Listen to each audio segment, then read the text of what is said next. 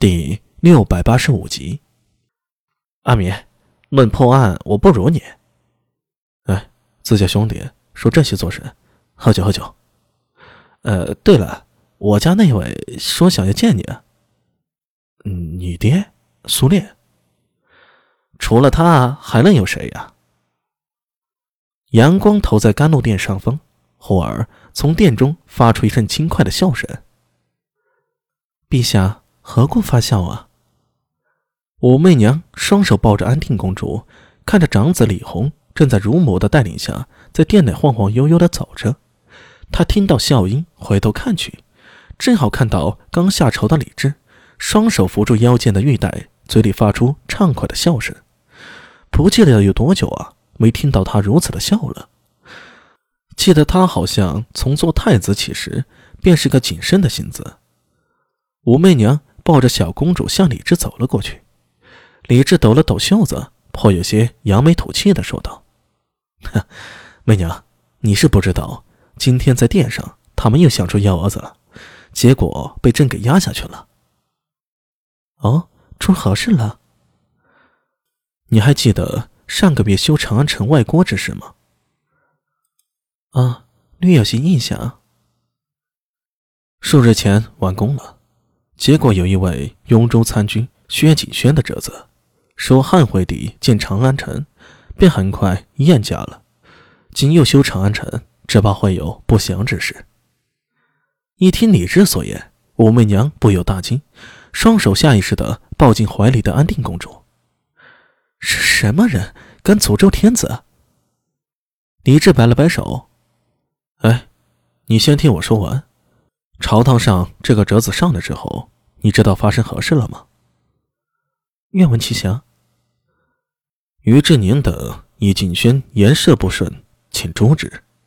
于志宁本系万牛于氏，字仲义，雍州高陵人，鲜卑族，北周太师于景曾孙，中书舍人于宣，中书舍人于宣道次子。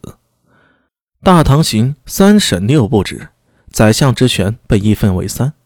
中书省的中书令、门下省的侍中和尚书省的仆射，各分担宰相的一部分职能，有时也称这为三者为宰相的。中书省掌握决策，门下省掌握意义，这二者必对于天子的旨意有封驳之权。尚书省则掌握具体执行，下议六部，分别为吏、户、礼、兵、刑、工。这于志宁此时为上部左仆射，同中书门下三品，又兼太子少师，可称为大唐宰相。只不过呢，此人立场不明，且多有替长孙无忌等说话，颇让李治猜忌。于志宁所言，陛下是如何说的呀？朕回答：景轩虽妄言，若因上风事得罪，孔觉言诺。我赦免了此人之罪。武媚娘哄了哄怀里的安定公主，好奇的说道：“陛下为何反其道而行啊？”她本冰雪聪明，微微一想，明白过来。陛下欲千金买马骨，哼，知我者，媚娘也。李治微微一笑，伸手握住了安定小公主乱晃的小手，轻轻摇动着，说道。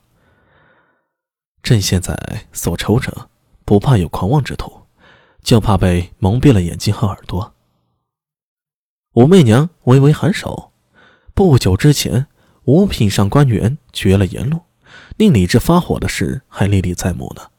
正是那件事，令他和李治都意识到长孙无忌一党在朝中的势力何其可怖，可谓一手遮天。陛下。对了。你稍微准备一下，今日长孙无忌他们要来，是为了……武媚娘咬了下嘴唇，把后面的话给收住了。那些话本就不该她多问的。寒风凛冽，永徽五年的冬天似乎来得格外的寒冷。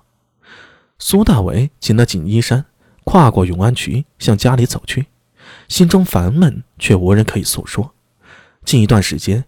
来自四面八方那种无形的压力更加强了，无论是县衙还是金油灯的声音，或者是公交署，甚至于关于自己相关的一切人都感受到了那股恶意的凝视。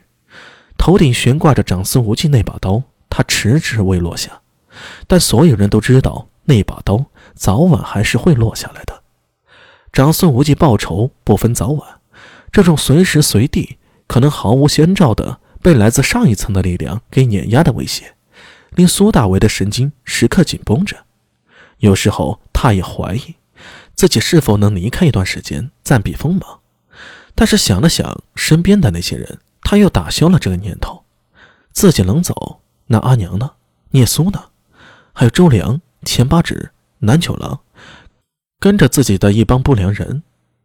公交署上下金油灯的身影，斯莫尔，还有许许多多与他有形的、无形的建立起关系的人，那不是一个个符号，而是数不清的家庭。不知不觉中，苏大伟已经走到了这一步。成为了许多家庭在大堂里的生活的支持了。能退吗？不能退呀！一退，跟着他的那些人都将万劫不复。人在红尘中，怎能真的自由？无数关系既是人脉的纽带，也是无形的束缚。长长的叹了口气，苏大为推开了自家大门，一眼看过去，眼神微微一缩，荒凉的院中。那株光秃秃的桃树下，立着一个熟悉的人影。